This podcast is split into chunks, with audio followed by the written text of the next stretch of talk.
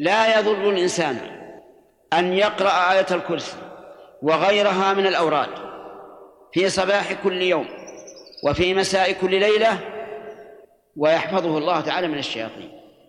في الآونة الأخيرة الآن كثر الكلام عن الجن وعن مسهم للإنسان وصار كل واحد لو أصابه زكام قال هذا جني.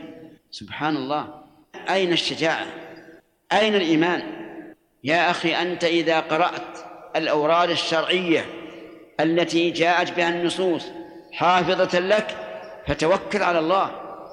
توكل على الله بصدق والله تعالى يحرسك أما أن تقرأ وقلبك غافل أو تقرأ للتجربة فإن هذا لا ينفعك.